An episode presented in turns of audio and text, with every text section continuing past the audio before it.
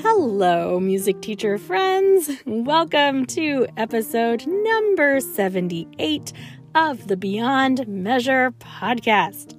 Christina Whitlock here, your anytime piano teacher friend.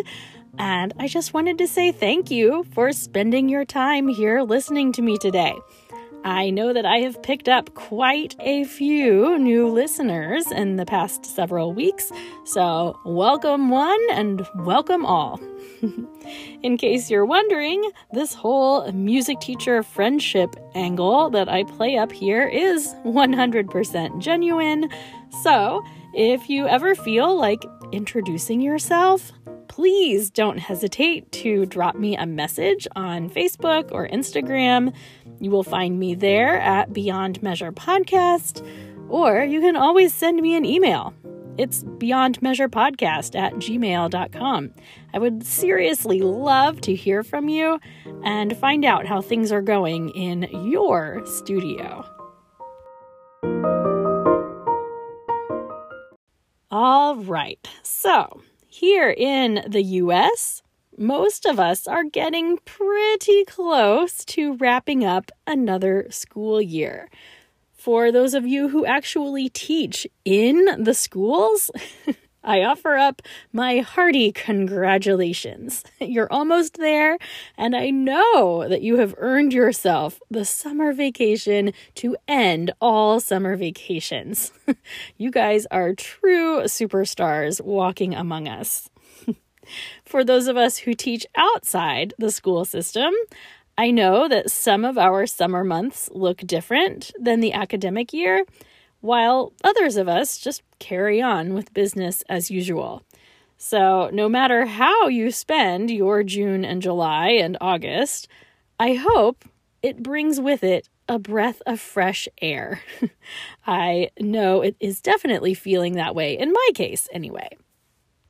Today, I ditched my original plan for this episode and I thought I would offer up a quick list of four things you might want to consider doing as we near the end of another school year.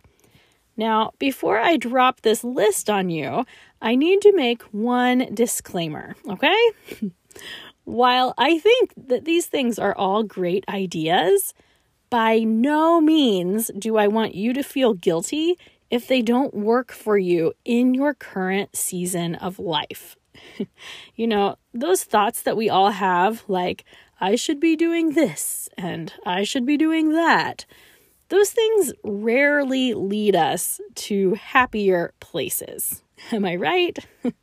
the theme of this podcast always is and always will be like, here are some things that work for me, and you should take them, leave them, or even better, use them to create your own ideas. so, with that said, I'm going to offer up these four things that you could do to make your already amazing studio experience even better, but only if you have the time and energy to do so. Okay? No guilt allowed today. Are you ready? Number one, I would strongly consider how you might be able to send individualized notes to your students in the weeks to come. Now, don't overthink this, okay? These do not have to be notes that are multiple paragraphs in length, nor do they need to be perfectly crafted, but I do think that they are beneficial. Now, snail mail, traditional mail, might be a particularly meaningful way to deliver this kind of note, but I'll be honest with you, just do whatever works for you. with my current studio size and in my current mental state, I am definitely considering just sending a quick note to each of my students through Tonara and calling it a day. So, if you don't know Tonara, it's an app that I use that allows me to communicate really easily, amongst other things, uh, with my students. Um, and it works really well for this kind of thing. So, regardless of how you send your student notes, I think this gesture goes a long way to endear families to you. And when I say that, I feel like it makes this whole process feel more calculated than sincere. And that's very far from the case, I promise. I just think receiving an unexpected message from your teacher is a terrific way to solidify your relationship. So, again, don't complicate this process. you could just tell them how proud you are of all the activities they juggled this year, or how much their musicianship has really matured. You could tell them that their last recital performance will always remain a fond memory in your teacher heart. or you could let them know that you realize that, hey, it's been a difficult year and you appreciate the fact that they have shown up anyway. You can reference a silly inside joke you guys share or a favorite piece that they've played this year, whatever the case may be. You could write these notes as generic or as personalized as you would like. Any gesture in this regard would be appreciated by students and families alike. So, yeah, easy peasy. Number one on our list of things to do as school wraps up would be to send individual notes to your students in whatever way you can do right now. Number two is to take some time for self reflection and very specifically, write it down.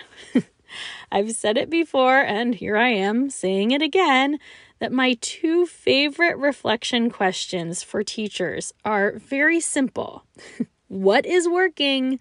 and what is not working. I have a little weekly reflection printable that I give my podcast listeners for free. So if you're interested in that, I will pop that link in the episode notes for today's show.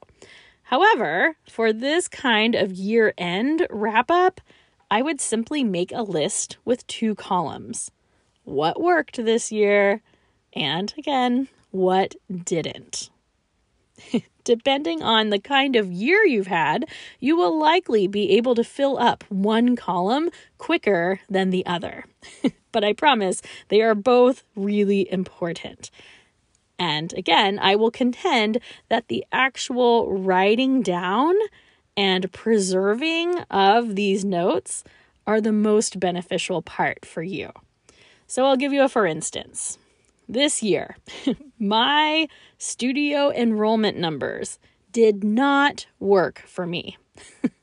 I took on way too many students last fall and I powered through it all year, but not without some pretty substantial sacrifices. Listen, I never thought that I was going to come to a point where I would resent long teaching hours. I just always saw teaching as such an important element of my purpose here on earth that I figured sacrificing family time and rest and whatever else was just part of my life. Well, friends, I reached a turning point this year. I guess 2022 is the year that broke me. As a result, I am making some pretty firm promises to myself as I look to my fall schedule, which begins in August. I am only taking a fraction of my returning students back. I am moving some of them into group lessons, and I will spend more time with my children and my family this year. It's just too important. I know you will agree. so here's the thing if you can't tell, I'm pretty motivated about this right now. but two months from now, after I've had a lighter summer schedule, and when I'm forced to actually turn people that I adore away from my studio, well, that is going to be another story.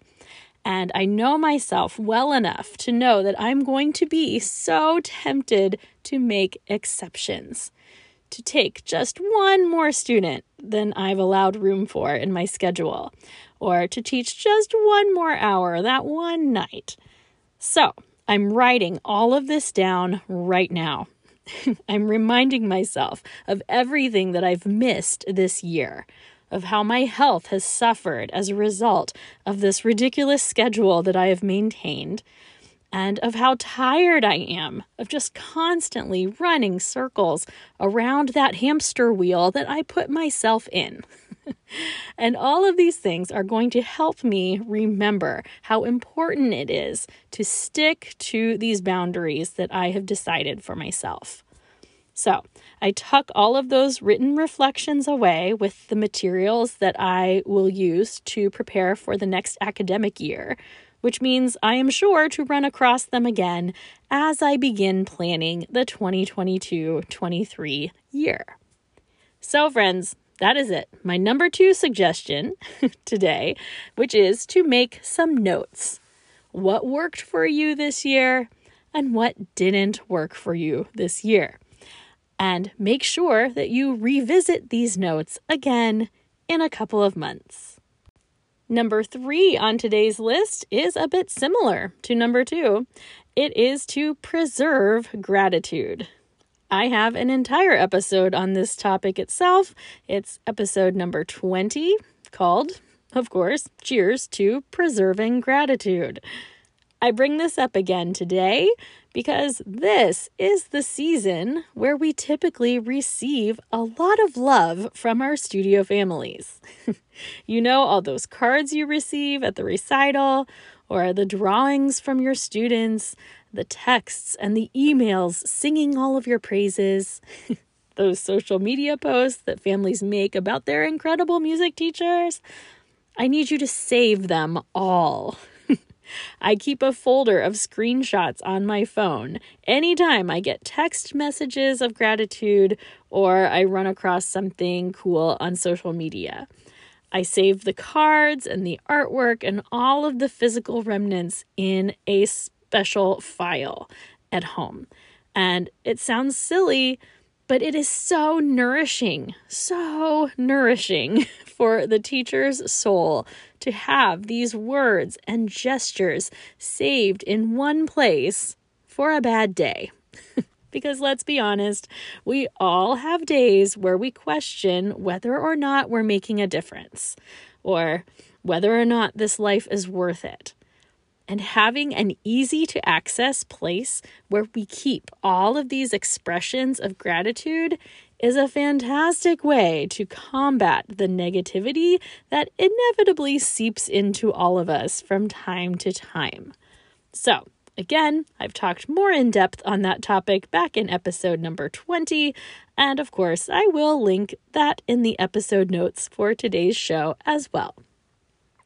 Point number four today is to meet up with some music teacher friends. Whether you do it online or in person, carve out some intentional time to celebrate the end of another crazy year with people who get what you do. I know I have a community over on Patreon where we will have a little Zoom party at the end of the month and if you want in on that, just send me a message and I'll give you all the details. But however you do it, I am 100% convinced that our relationship with other teachers is what can keep us happy and fruitful in this music teacher life. It truly is the whole impetus behind this podcast, and it has proven itself true in my life over and over again. We just need other music teacher friends. you might recall that I met up with some of my music teacher friends, Jana Williamson, Joy Morin, and Amy Chaplin, uh, back in April for the MTNA National Conference. And even though the conference was held virtually, we all jumped at the invitation to meet at Amy's house and let her play hostess for us for a few days. Um, that's a role she plays very well, for the record. Um, and it wasn't until I had spent a few days with those incredible friends that I realized just how crazy I had let my schedule become this year. It's kind of like this analogy that I learned from Tim Gunn back in the day when I used to watch Project Runway. he would talk about how if you spend too much time in the barn, you get used to the smell and you stop realizing it stinks. And then when someone new comes along, they're like, oh my goodness, it smells awful in here. And you're like, really? I hadn't even noticed. so, now, to be fair, it's not like any of these friends of mine told me my life stunk, but just about every conversation we had seemed to weave back to the fact that I had pretty much no margin in my life anymore and everything was suffering for it. So, I already knew I wasn't living my best life, but spending time with those teacher friends, especially, you know, three friends as fantastic as Jana, Joy, and Amy, well, that helped me hold a mirror to my life and accept the fact that I needed to make some changes.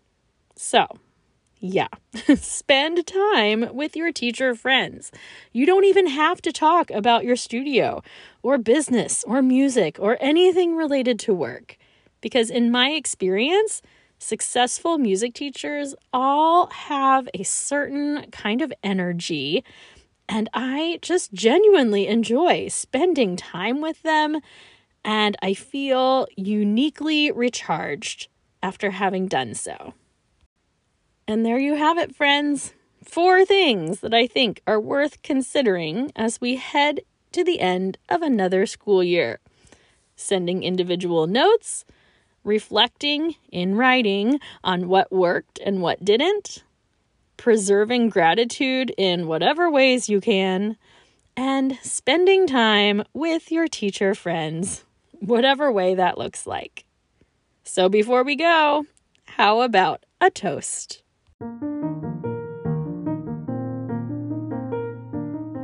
Music teacher friends from all over the world, today I raise my glass to you and salute you for heading into the final stretches of another school year, wherever you may be in that process.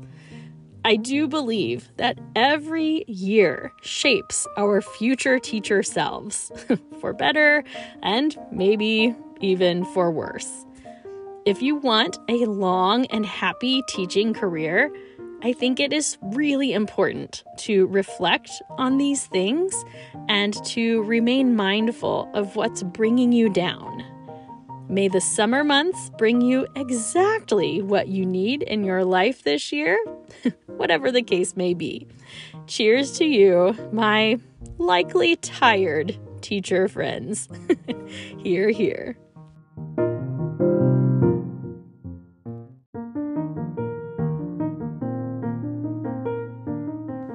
Right, friends, that is a wrap on episode number 78 um, I have a few fun things going on. So here's the gist. If you want more information on the summer study that I'm running for high school students interested in the foundations of piano pedagogy, send me a message. If you're interested in joining my little Patreon community where we have the most fun Zoom conversations at the end of every month, send me a message. And if you're interested in any kind of consulting services, you got it. Send me a message. and by the way, if you just want to say hello, yeah, send me a message that way also. Uh, you can leave a voicemail in the link uh, that I have for the show notes in this episode. You can also email me anytime you want at Beyond Measure Podcast that is all one word, by the way. Beyond Measure Podcast at gmail.com. Or find me on social media. I'm on Facebook and Instagram at, you guessed it, Beyond Measure Podcast. So, it's a lot of ways to get a hold of me, but I would love to hear from you. In the meantime, I wish you success in reaching continually onward and upward, my teacher friends. I hope you enjoy your week.